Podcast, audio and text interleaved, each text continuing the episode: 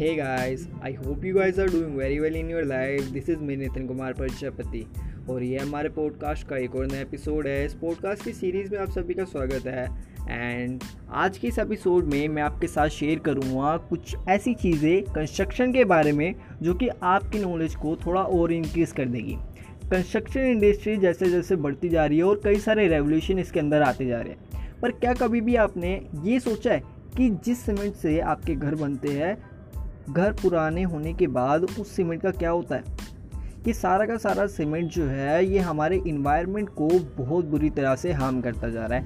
लेकिन जैसे जैसे हमारे जो रेवोल्यूशन होता जा रहा है, हम जैसे जैसे ग्रो हो रही है कंट्रीज़ ग्रो हो रही है सीमेंट का और भी ज़्यादा प्रोडक्शन और और भी ज़्यादा यूज़ लिया जा रहा है। बट आने वाले टाइम में ये जो सीमेंट है, हमारे लिए दिक्कत बन जाएगा और उसी का अल्टरनेटिव सोचते हुए कई सारे स्टार्टअप कई सारे कंपनीज़ और कई सारे इंडिविजुअल ऑर्गेनाइजेशन कई सारी ऐसी चीज़ें लेके आ रही है जो कि इस रेवोल्यूशन को, सीमेंट को जो है पूरी तरह से रिप्लेस कर देगी।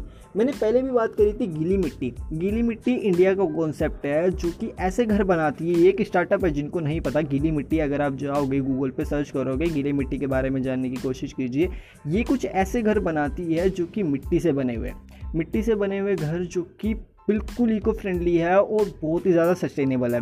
कई सारी टेक्नोलॉजी मतलब टेक्निक्स है कि जो इन घर को मज़बूत बनाए रखती है। और साथ ही साथ मैंने अपनी सीरीज़ बैम्बू सीरीज़ के अंदर कई सारे ऐसे घर बनाए थे, बताए थे बैम्बू के। और उसी के साथ साथ मैंने अल्टरनेटिव होम्स के बारे में भी बात करी थी, जहाँ पे कंस्ट्रक्शन के अंदर कई सारे रेवोल्यूशन आ रहे जिनके बारे में मैंने बात करी थी। एक रेवोल्यूशन उसके अंदर ये भी है कि जो है आप प्रिंटेड घर बनने शुरू हो जाएँगे। प्रिंटेड घर माने कि एक बड़ा सा प्रिंटर होगा और उसके अंदर घर के छोटे छोटे जो हिस्से हैं, उनको पहले प्रिंट कर दिया जाएगा और फिर एक जगह लाके उन सभी हिस्सों को जोड़ दिया जाएगा। अब ये जो चीज़ है, और भी ज़्यादा किफ़ायती बना देगा घरों को बनने के लिए।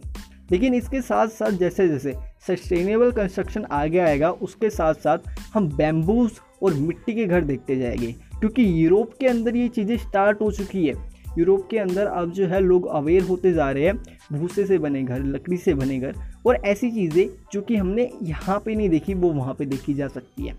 और ये चीज़ें मोटिवेट करती है इंडिया को कि वो जो है जितना जल्दी इन चीज़ों को अडोप्ट करेगा, वो इस चीज़ में ग्लोबल लीडर बन जाएगा और दुनिया को बता पाएगा कि किस तरह से वो इतना बड़ा शिफ्ट लेके आ पाए। इसके लिए इंडिविजुअल पर्सनैलिटीज़ को अपने आप को चेंज करना पड़ेगा अगर आप घर बनाना चाहते हैं।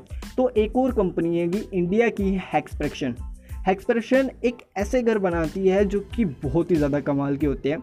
मतलब हनी कोम का यूज़ करके वो ऐसे घर बनाते हैं जो कि बहुत ही ज़्यादा हल्के होते हैं और सीमेंट का यूज़ उसके अंदर बहुत ही कम होता है और पानी भी बहुत ही कम यूज़ होता है। अगर आप नहीं जानते तो हैक्सप्रेशन के बारे में भी ज़रूर जानिएगा।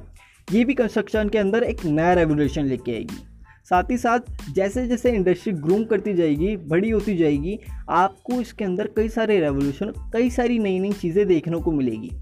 और इसी के साथ इस एपिसोड को मैं कंक्लूड करूँगा। And this is me Nitin Kumar Prajapati thank you for listening this episode bye bye and stay tuning with us thank you so much